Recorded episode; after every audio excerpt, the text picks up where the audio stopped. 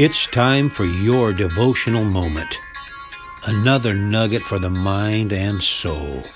Make the Word of God real in your life today, my friend.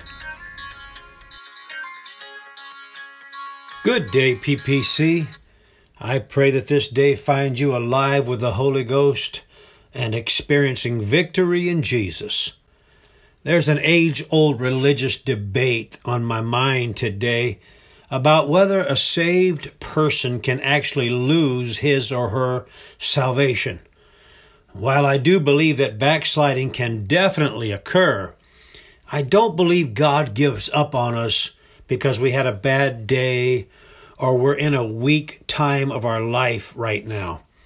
However, the Bible warns us with scriptures like Hebrews 2, verse 3 How shall we escape if we neglect so great salvation. He didn't say common salvation, ordinary salvation, but he said this experience of salvation is great. Now, I'm not here to try to prove anything today. I just ask every one of you under the sound of my voice to listen to your own heart. And you and I both know that when we are on fire for God, our heart knows it.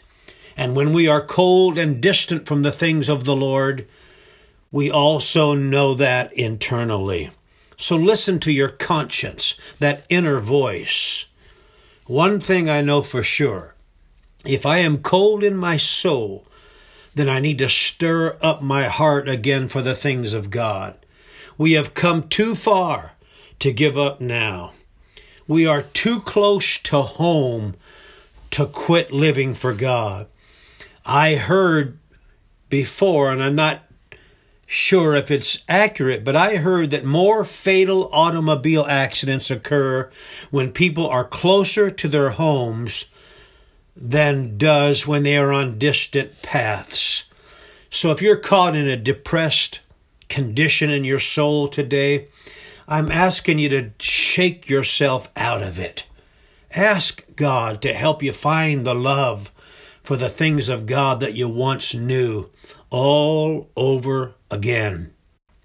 David said in Psalm 51, Restore unto me the joy of your salvation. He said, Create in me a clean heart, O God, and renew a right spirit within me.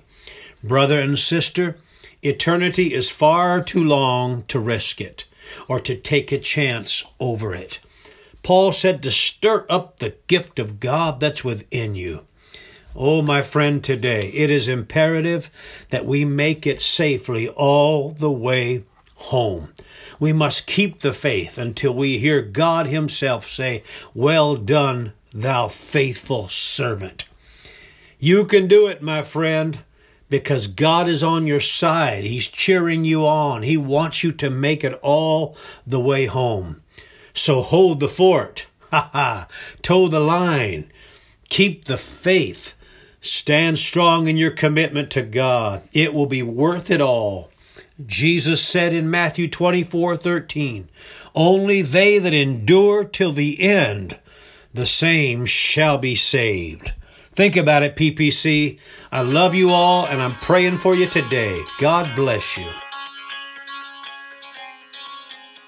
Think about it, brother and sister. Just a nugget to put into your heart today. Blessings, Pastor.